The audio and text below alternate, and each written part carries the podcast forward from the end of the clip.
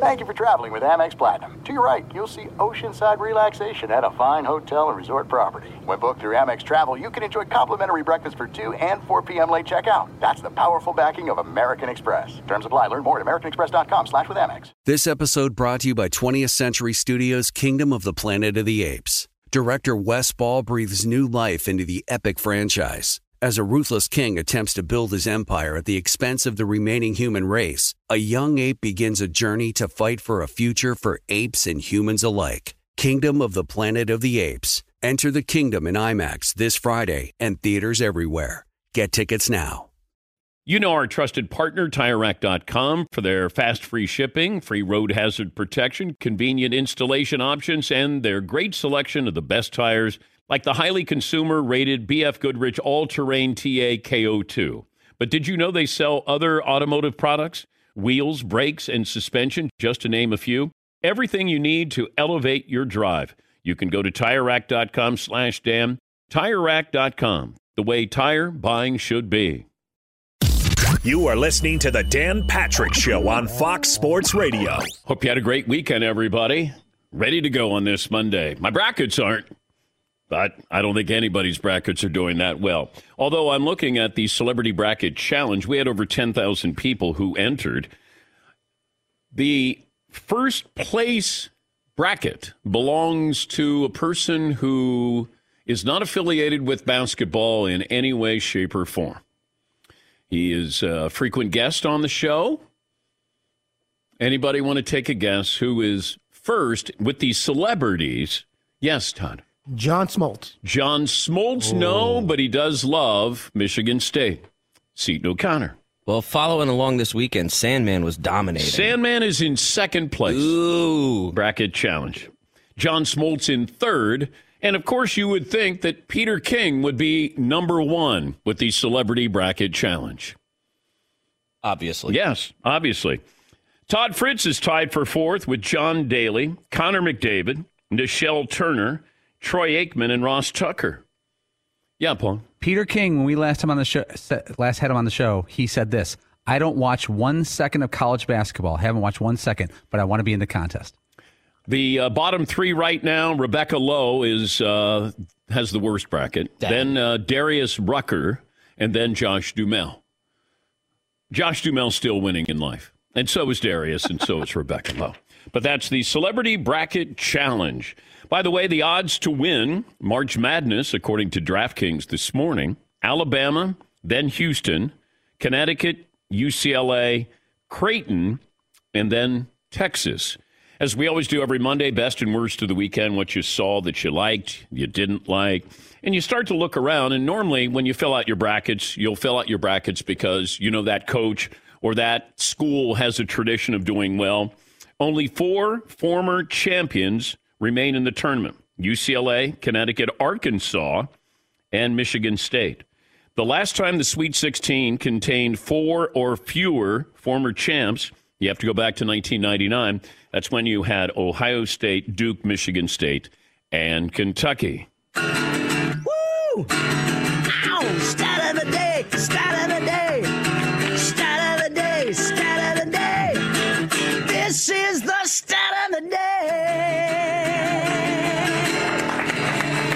877 3DP Show, email address dp at danpatrick.com, Twitter handle at DP Show.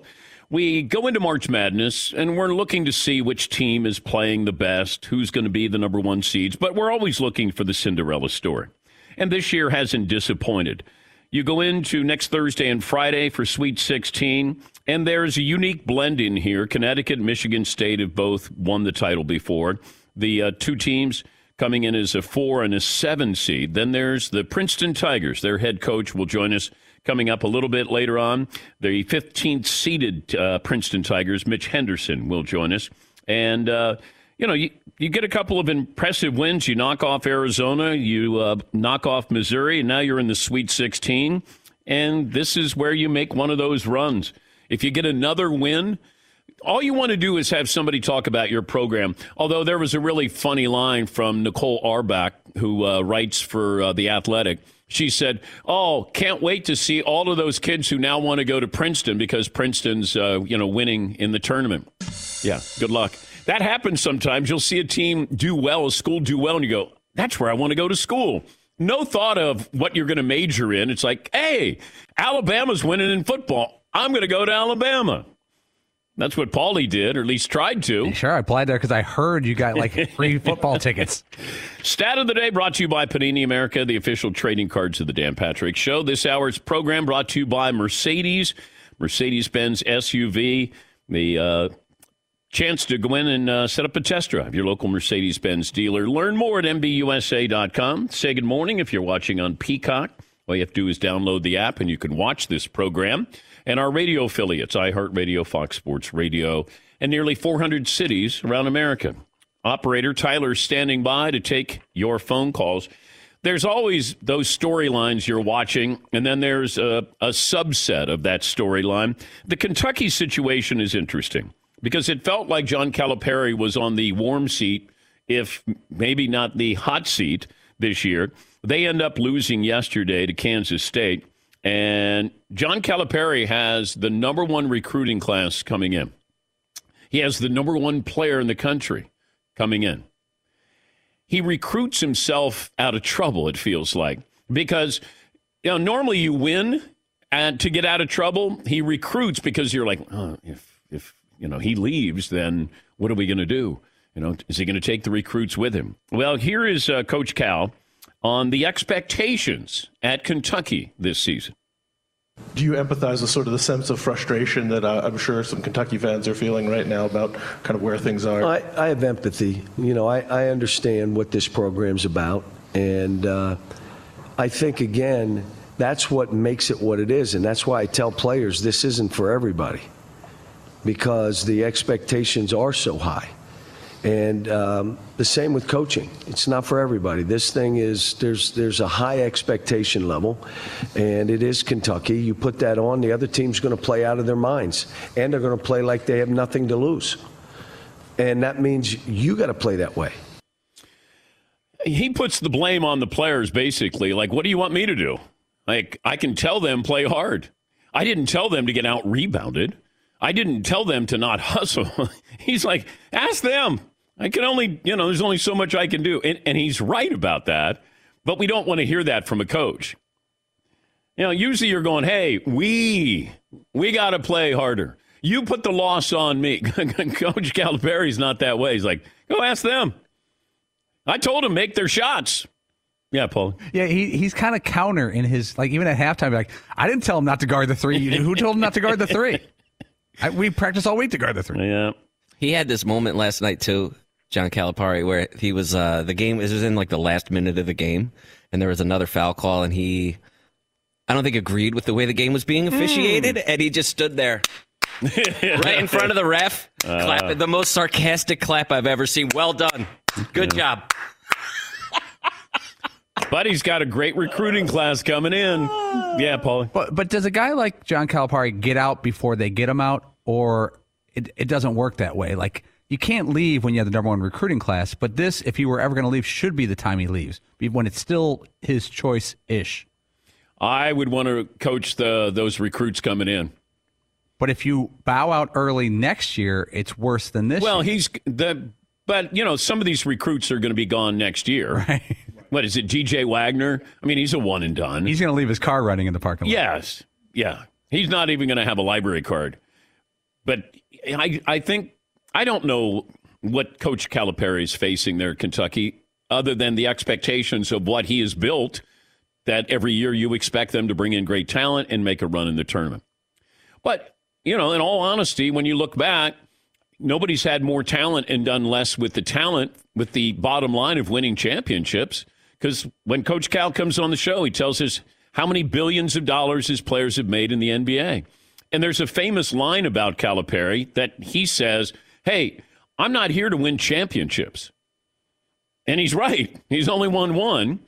But his job is to bring these kids in, let them play one year because that's what you have to do to go into the NBA and then get you into the NBA, get you as ready as possible. But you're going to bring in another highly recruited, highly uh, touted recruiting class here, and the expectations are going to be even higher next year than this year. Yeah, Paul. Imagine if you're a local kid, like you said, I wanted to go to Alabama to watch football. Imagine if you went to Kentucky and half the reason was to watch the basketball team.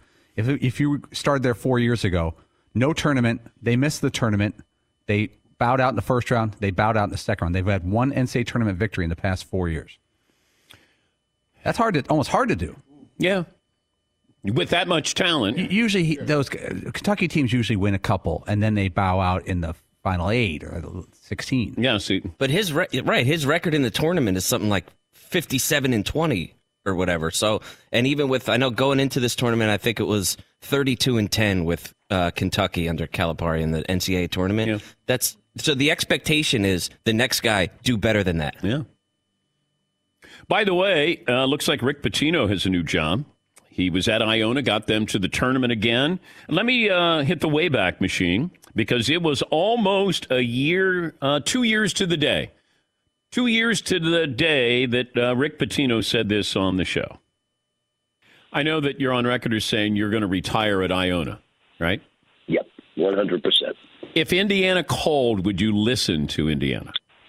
I've had a few calls from people about, and I'm not saying Indiana, about other situations, and I told them, look, I'm, I'm honored, I'm complimented, uh, but I, I, you see, Dan, when, when the president and the athletic director flew over to Iona, I tried to because he was the uh, he was the president of Transylvania, a small school right next to the University of Kentucky.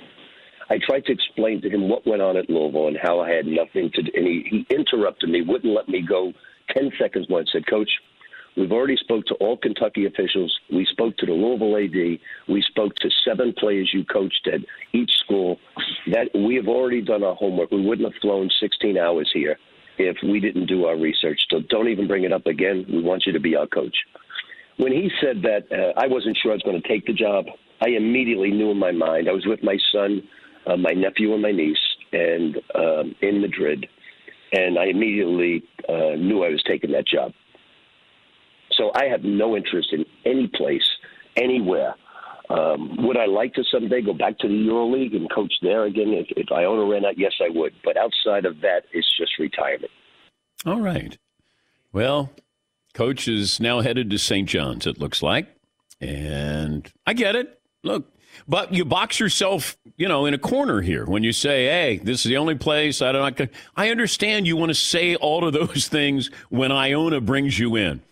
I can't imagine coaching anyplace else. Okay, but you got to leave a little window here. You're a coach. You're a coach.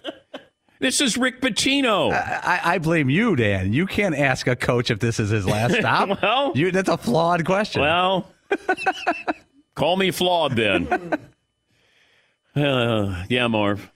Do you really think in his mind he really thought this was it? Like, look, I'm lucky to have this job at Iona. No, no, no, no. No, because you want to continue to, to be great. And he and he's a, a great coach. We all know that. But you get to a point where you're going to be attractive to these other schools because Georgetown, St. John's, some of these openings are going, well, do we take a chance on somebody younger or somebody we know who can come in and get us to the tournament? I mean, you're pretty much guaranteed that you're going to be a winning program. Now, this is a big challenge for him to take over St. John's. But if you bring St. John's back, now, I don't know if you could bring it back to the Louis Carnesecca days, but if you bring him back and you own the city, boy, that's a big, big, that would be a great accomplishment for uh, Pitino. But he was in Greece. He went over there to coach. He couldn't coach here. He was toxic. Now, here he is, back. And then perhaps going to St. John's. Yes, Eden. It does still seem so crazy that with the history of basketball in New York City, there should be a college powerhouse there. Yeah. There really should be. Yeah. As much as they love college basketball. Yeah, Marv. I feel the same way about DePaul. Like in Chicago, wait, you don't have better players? Paul could speak to that better than I could. That's been a long, long time. But the fact that you have all these guys, the best Yeah. player in Chicago normally is probably an NBA talent level player, and not Sure. even think, DePaul's not even in their top five. Yeah. But those guys aren't staying. They're going to, you know, Duke or Illinois, any place but DePaul. But that's when you had Ray Meyer and you had, you know, some great, great players. Aguirre and Terry Cummings and made tournament runs and number one seeds, but that's a long time ago. You have to go back, you know, 40 years ago. Yeah, Paul. You know, with Pitino, there, I can find articles from a few years ago say, "Wow, what a, what a sad way to end in 2017, 18 at Louisville." But then his lawsuit, you know, his firing was changed into a resignation. He settled. He didn't take any money, but he they declared it like it was not a firing. Can you believe that? I, if you would have said that this guy's going to have another act or acts plural, no one would have bought that four years ago, Rick Pitino. Well, now you don't have to worry about you know money because that was brought up too. That you know how much did you pay this recruit, a five star recruit? Well, you can do that now. That's not a big deal. Now, there's other things that Pitino's been involved in, like uh, after hours at his restaurant, that you don't want your coach to uh, be involved in. But there's, you know, it, it's not smooth around the edges there with Rick, but he can coach. He he's you know could be on the short list of top coaches in in uh, basketball history, NBA and college basketball. He is that good.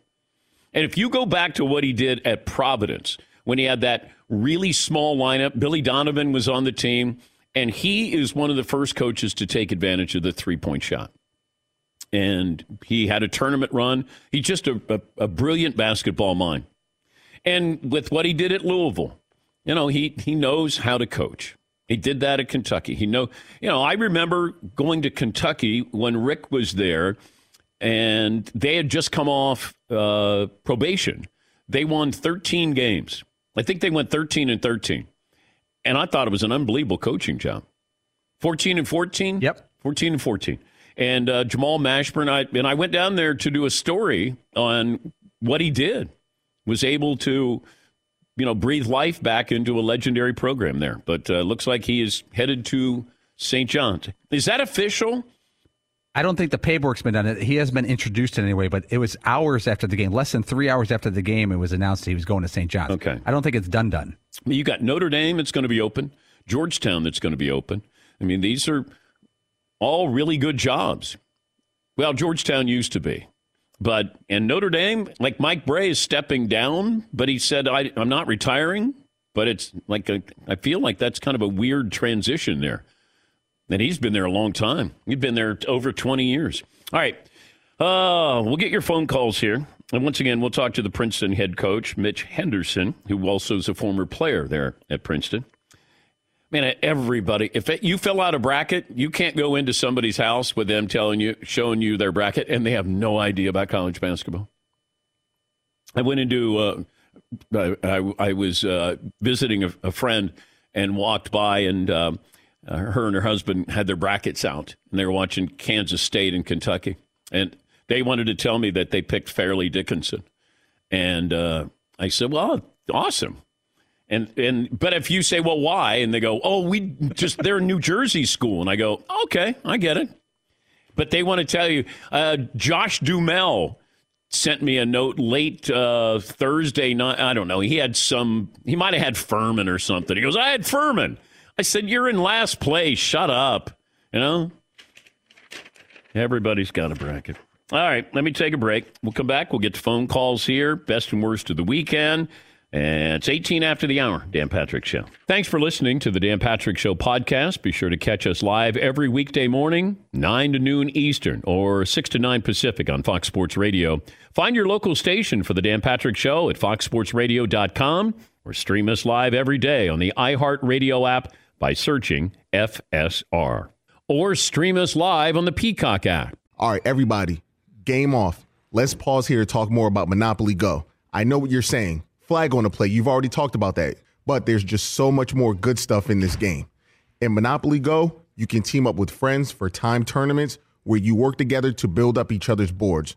The more you win together, the more awesome prizes you unlock. And there's so much more to get. You can get unique stickers. You could trade with friends to compete uh, albums for big prizes. There's cool new playing pieces to travel the boards with. I was always a uh, battleship guy. You know, you get those pieces like there was the hat, there was the shoe. Oh, same. There was the. I was always a battleship guy or the car. You know what? Too is funny about a battleship. It's one of the only uh, Monopoly pieces that you find that's not just a household item. Wow, You know I what never even thought about that. Yeah, most Oh, people wow. don't have a battleship at home, but you have a car, you have a hat, you have a shoe, you have uh, all those things. Anyway, you could also get hilarious emojis for taunting friends when you smash their buildings or heist their vaults. That's always fun. Plus, Monopoly Go feels new and exciting every day with constantly changing tournaments and challenges. A ton include their own unique mini games like digging for treasure or a robot Pachinko machine. And there's always new timed events that will help you win big, like massive multipliers for everything you win or rent frenzies. There's always something fun to discover in Monopoly Go. So get off the bench and go download it for free right now on Google Play or the App Store. Game on. As you may have realized, I watch a lot of sports. Like, a lot. That's why I like Prime Video. It has all my live sports and docs in one app. Like Giannis, The Marvelous Journey, and the National Women's Soccer League, both included with Prime. Plus, you can buy Premier Boxing or stream the NHL and NBA playoffs on Max with the Bleacher Report Sports add on, or add Paramount Plus for the Masters on CBS. All in one app with one password. Prime Video. It's all your favorite sports in one place. Restrictions apply. Prime membership required for add-on subscriptions. See Amazon.com slash Amazon Prime for details. It is getting that time of the year. It's Miller time. You don't need a watch or a clock to tell you. It's Miller time. Weather gets a little bit warmer. All of a sudden, the beer gets a little colder. It's beer cracking season. It, whoa, okay. I don't know if it says that on the calendar. It's a beer that strips away everything you don't need and holds on to what matters the most. It's a light beer that tastes like beer. That's why I reach for a Miller Lite. And it's less filling, only 96 calories. They've been doing this since 1975. They have perfected it. You know, that summer afternoon, we're coming into that time of the year, be like, oh man. Crack You know- one? Yes, or two. Don't look at your watch. Don't look at the clock. Don't look at the calendar. You know. Miller Lite, the great taste, less filling, tastes like Miller time. To get Miller Lite delivered right to your door, visit MillerLite.com slash Patrick, or you can pretty much find it anywhere that sells beer. Celebrate responsibly. Miller Brewing Company, Milwaukee, Wisconsin. 96 calories per 12 ounces, fewer calories, fewer carbs than premium regular beer. Miller Lite. How are your brackets? Hope you had a great weekend, everybody. Hour two on this Monday. More phone calls, best and worst of the weekend, what you saw that you like. There were a lot of both. 877 3DP Show. Operator Tyler is standing by. Say good morning to our radio affiliates, iHeartRadio, Fox Sports Radio. And if you're watching on Peacock, our streaming partner, and if you're not, all you have to do is download the app. You can watch for free. Poll question for hour two is going to be what, Seton O'Connor? Dan, I threw two of them up there already. Uh, who had the worst weekend? Of course, Purdue, Kentucky, Kansas, Duke.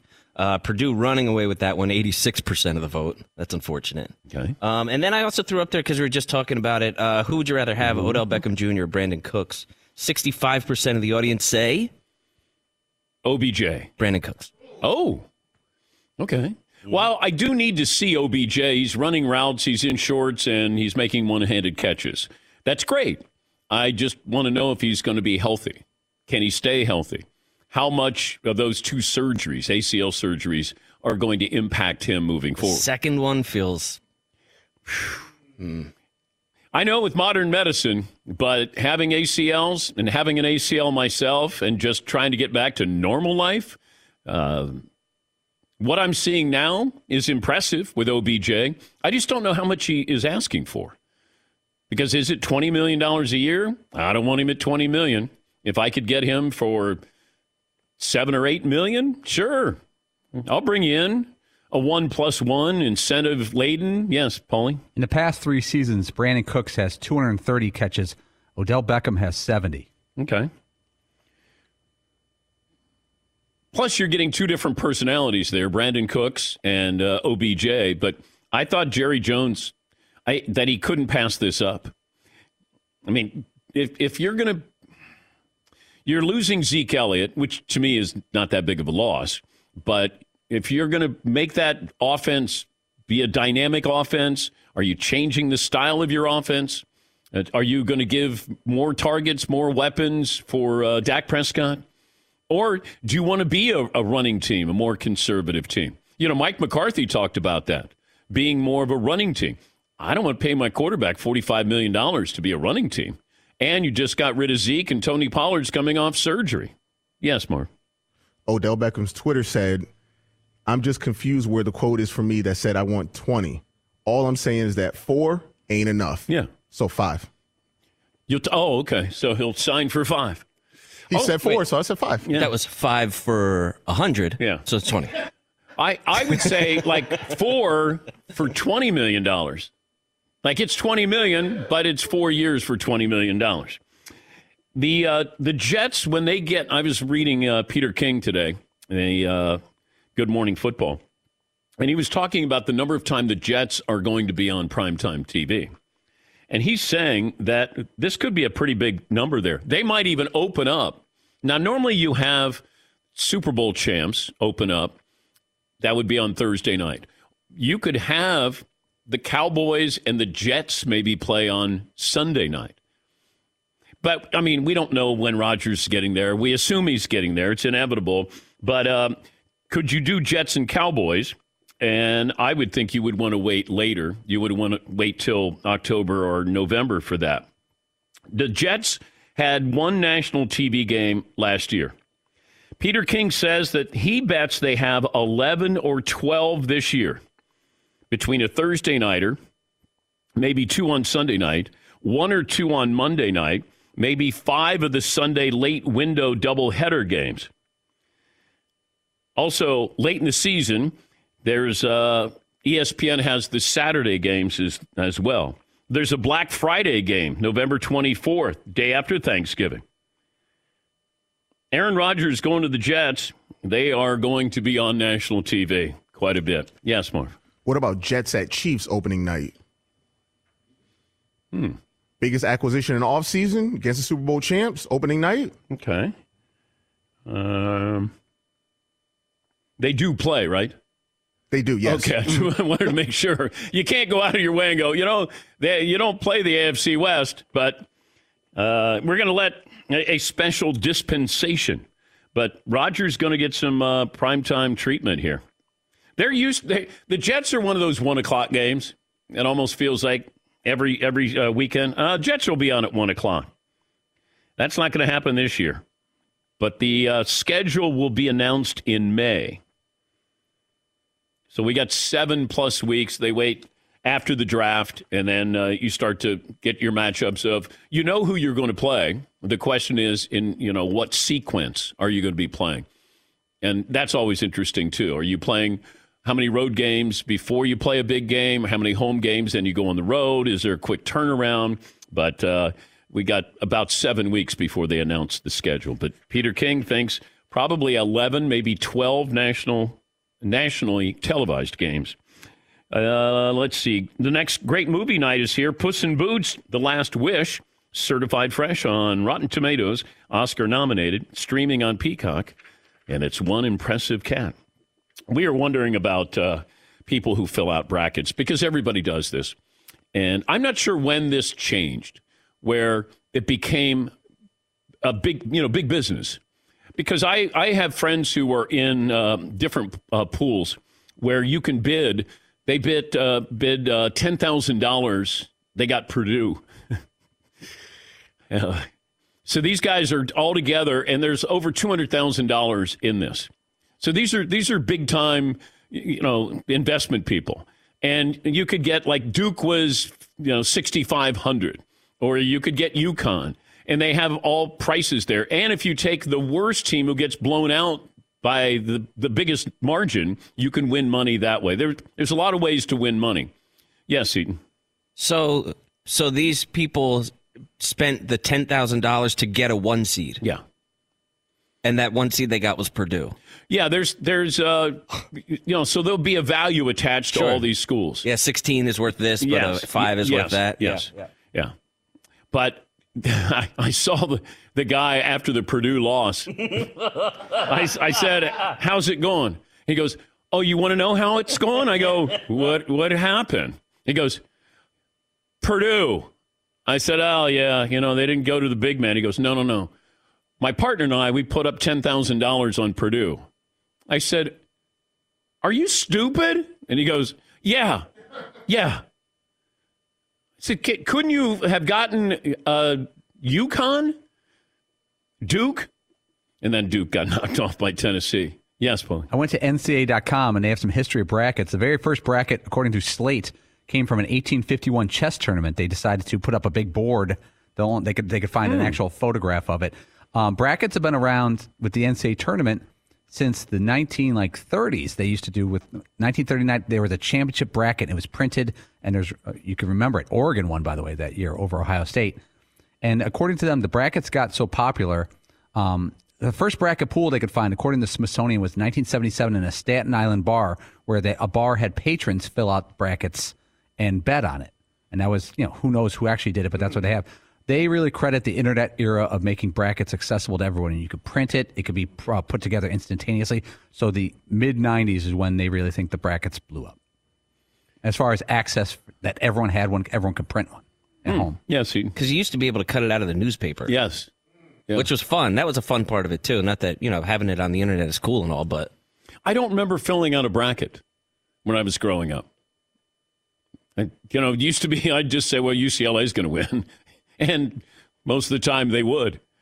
But I, I don't remember it, you know, having competition here. It's like fantasy. And, and now where fantasy football is, I remember doing, it was called rotisserie baseball.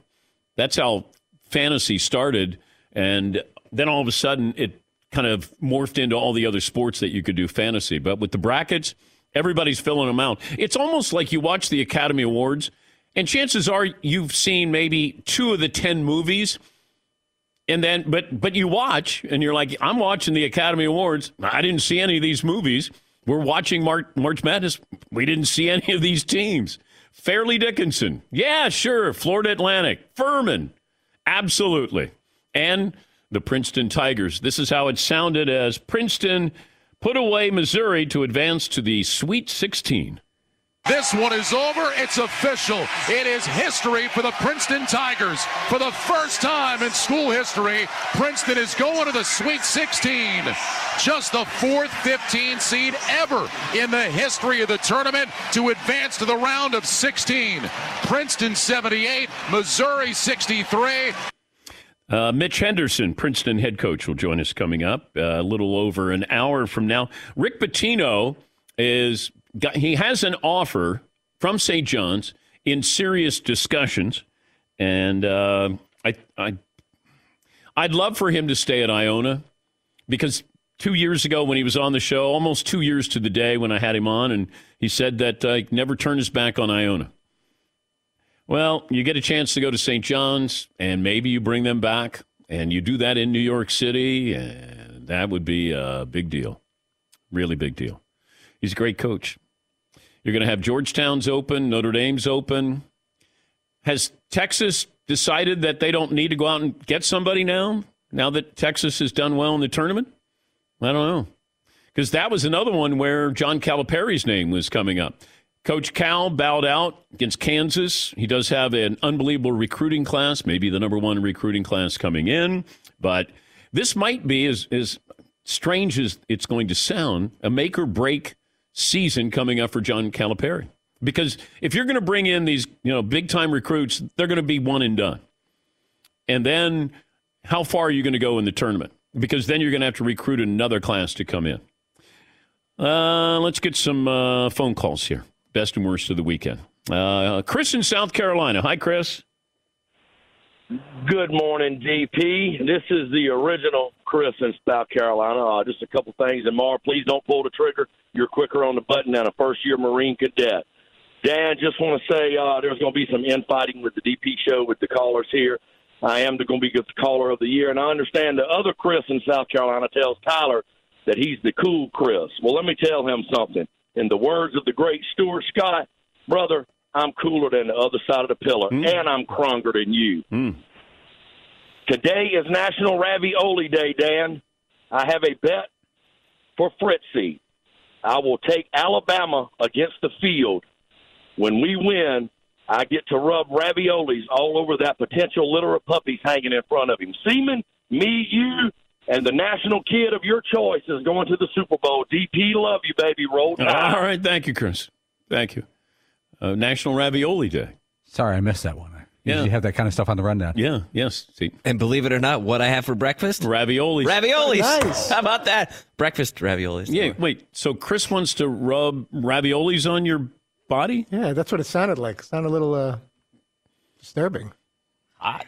no, it's not. Sounds like something I would have done. Yeah. A waste Few of years food. back. Waste of food, though. New York City drafts at the draft. Guess who's rubbing raviolis all over Tom taking bodies? Going out, going out on a limb with only only one seeds that are left in the tournament. Well, you did do a shot off Fritzy's belly. Oh, I've done a shot off Fritzy's belly. We've kissed in the opens that we've shot before. Remember we did Thelma and Louise and I had to kiss Todd in the back seat? We got all kinds of stuff Yeah, it's on. gotten We're- pretty We're very close, though. Yeah, it's weird because it wasn't in the script. You know, it's like I turn around and you're kissing Fritzy, and I go, uh, "No, no, you guys don't do that." Like, guys, we're, we're rolling. yeah.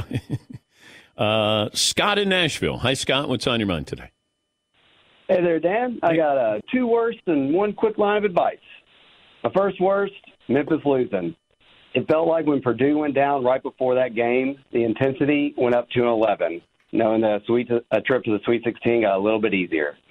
I do kind of want to blame the refs for that illegal shot clock by review and the missed timeout call at the end of the game. That was bad. That was bad. Yep. That ball over. Yep. Yep. That was bad. Second worst is now I have to turn around and cheer for FAU because as someone from Memphis, I can't have the balls going to a Final Four.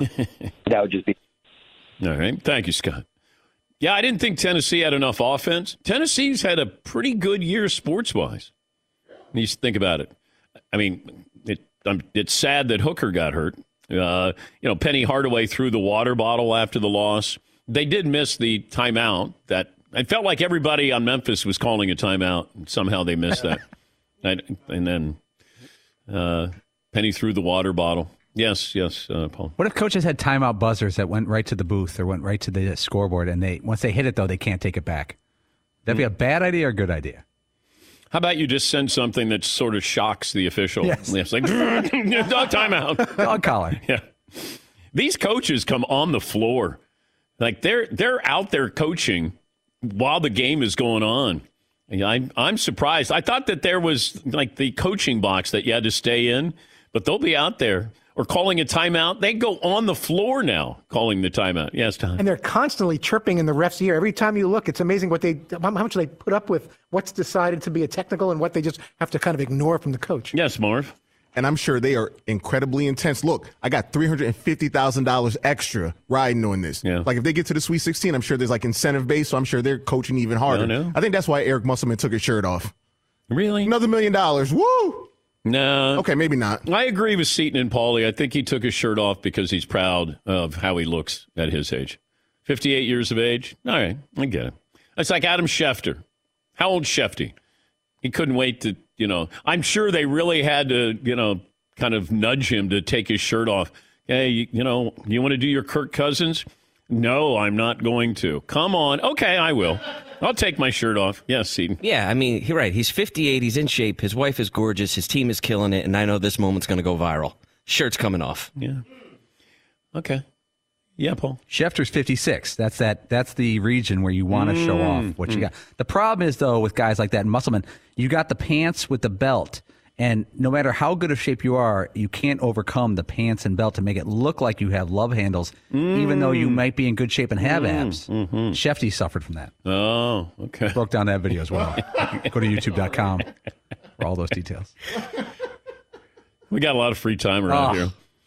Hey, back that video up. Let me see if uh, Musselman's got. Uh, does he have any abs there? Yeah, he's, yeah, right there. He's got them right there.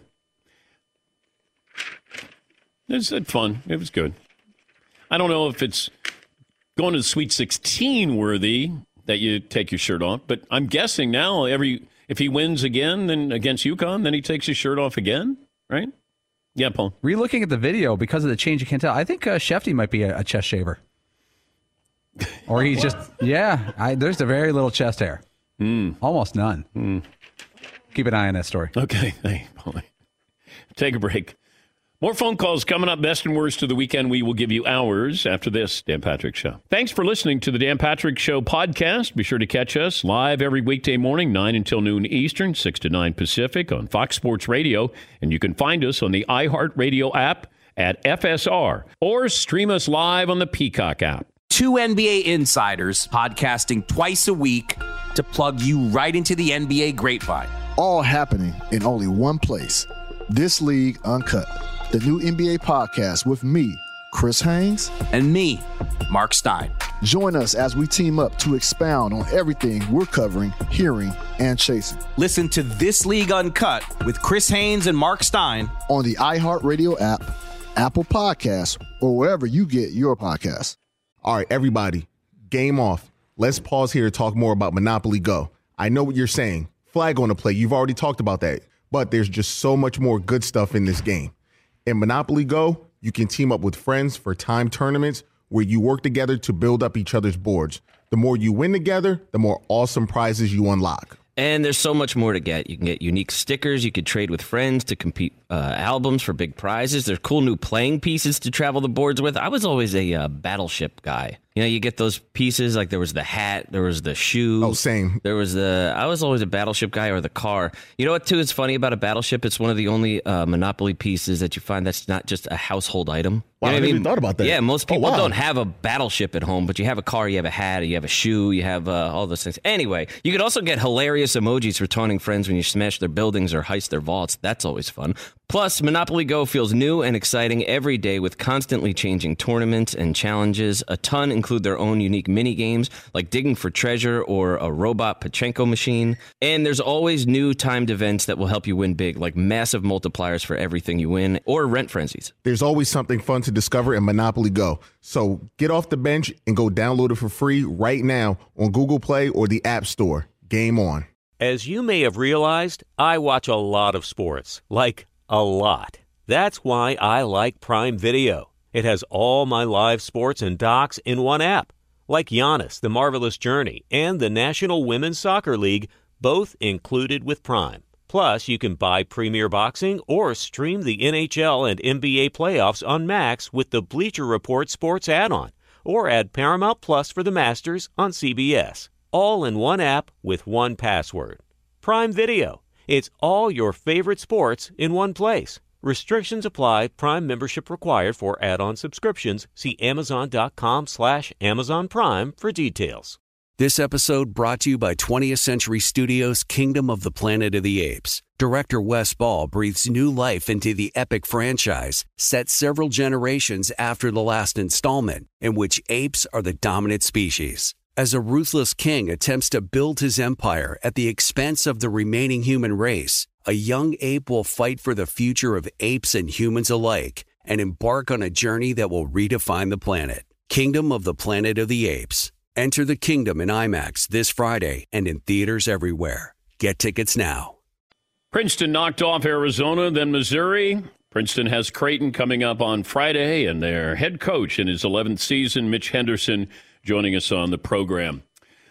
Are you surprised that uh, you guys are going to Sweet 16, or how surprised are you? Um, I'm surprised. I would be lying if I wasn't. And It's so good to be with you, by the way. I'm such a big fan of your show. Um, but the guys aren't. And I think that's the key. That's why we are where we are. And the other thing I'll tell you, you know, we don't, we don't have any transfers. You know, that's sort of the thing in college basketball. It's a, it's really a homegrown group, one through, you know, first year through fourth year. And um, they're really close and tight knit group. So um, we have a guy on the team that speaks Chinese, uh, guy that can tell you every flag in the world by taking thermonuclear dynamics. uh, so they're they're they keep each other humble and they have a really good time together. And I think that there's there's something special, as you know, in March when that happens. But coach, do you do you embrace Cinderella, or do you try to you know give it the Heisman? No way. I think you got to embrace it, right? Like, um, we love, you know, we have a really cool fan base here at Princeton, a, a passionate fan base about their school. Um, and they love being, you know, they love the attention. so we're, we're embracing it. I think it's, you know, that's key, especially on Friday night. We play a 905 game, get, get them nice and rowdy and embrace the, um, the improbability of it. Have a lot of fun with it. Can you outsmart teams? And I'm not playing to the cliche of Princeton and you know obviously the academics here, but can, can how does that help you as a coach? I don't. I don't think. I mean, I, you know, certainly thinking now of Creighton, I don't think you're outsmarting anybody. Um, although I would say that you know, savviness, high skill level, a commitment to doing the things that you need to do to win. Um, and then you know, we have a group that's willing to do those things. I'm not. To me, that's being playing really good basketball. It might be considered smart, but you know, more just just more possessions. Try to have more possessions in these games. You know, you, you just got to win one, and then you get you get the next one. So I, I don't know that that's smart to me. Then I'll yeah, I, I think uh, I'll take it. Uh, how often do you go back to 1996 with the upset of UCLA when you were playing it, for your team? Like, how much do they know about your role back in 1996? I, rarely. Thanks for asking that. And rarely, I for me, I don't think it's wise to talk about your playing days. Although that picture's up all the way all over the place here. I'm, I'm right here in the gym. I can't wait to take that thing down and put some Arizona photos up. Um, you know, all the parents when they come on their visits, they're like, "We saw a picture of you downstairs. Boy, you could jump high." And you know, I was like, "Not anymore." You know, um, and uh, you know, you want for your team for them to have their own memory, and they have that now. And I never went to the Sweet 16. Um, I'm so happy for them, and our school is too.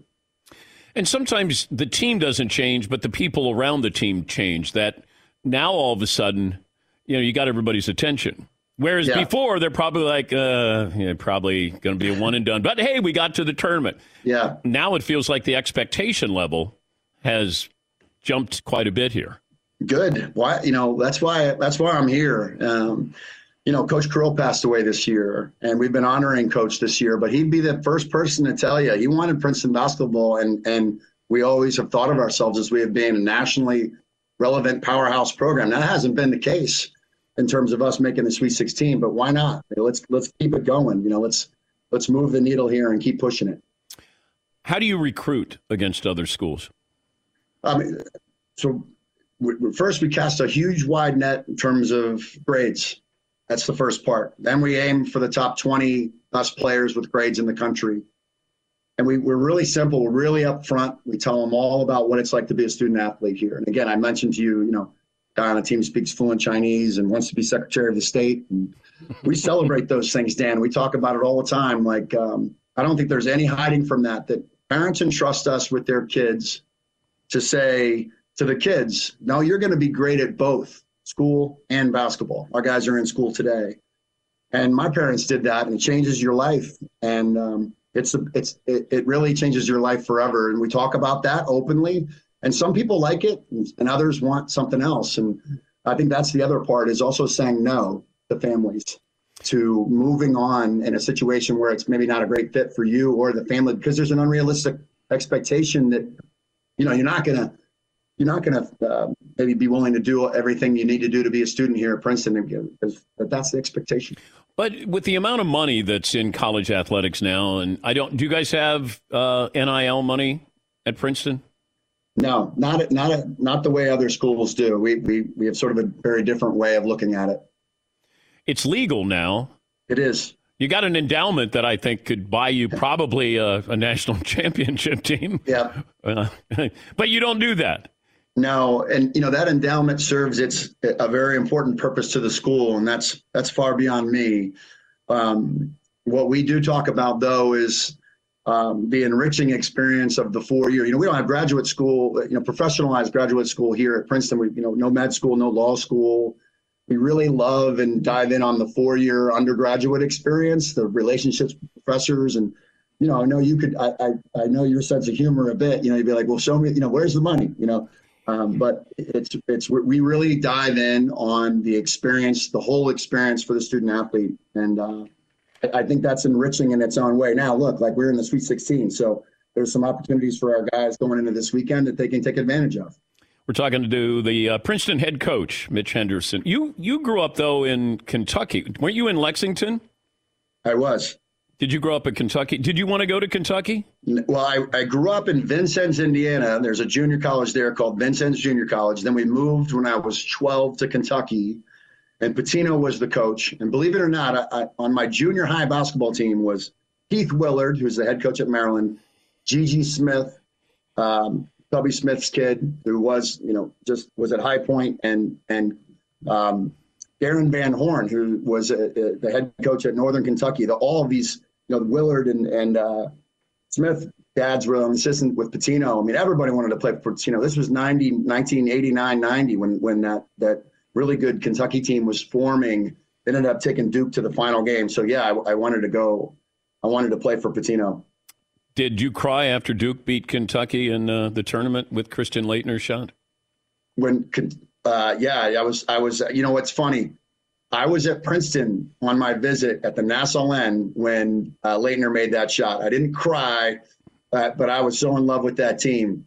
Uh, Richie Farmer, Deron Feldhaus, Pelfrey, uh, Sean Woods made a runner to put them up one. I loved that team, and I, I, I was I used to go in the driveway and practice that Sean Woods runner all the time. I hated Laettner, just like you know, and, uh, I wasn't crying. What if Laettner said, "Hey, coach, I'd like to talk to your Tigers before they play Creighton"? I would, I would gladly welcome that. You know, I loved that. Did you see that? I hate Christian Laettner. Yeah, uh, I thought that was great, and you know, I hated him because I was a kid. I didn't know anything different, but um, he was a killer. I would, I would love to, have, I would love to have him talk to the guys. I, I loved, you know, I mean, he's, you know, not everybody loved him, but he was a, such a great basketball player you know, you get in these moments, and Rick or um, uh, John Calipari talked about this after the loss to Kansas State. He said, "Not everybody's built for this," and he was talking about players. How do you know if your players or player is or isn't ready for a big moment like this? We were at Dartmouth. Best way I can answer it. February, you know, 11th, we had a bad game.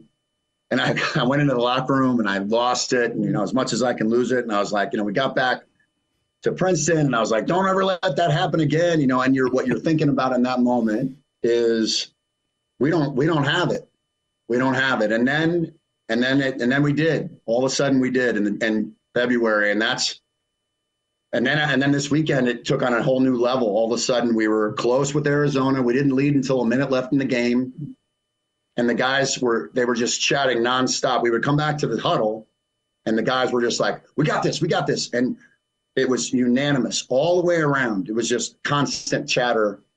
And if we had lost the game, I would have been so proud of them. But then it took on a whole nother level, and it's just it's just grown. Um, during the Missouri game, they were on fire, not just making shots.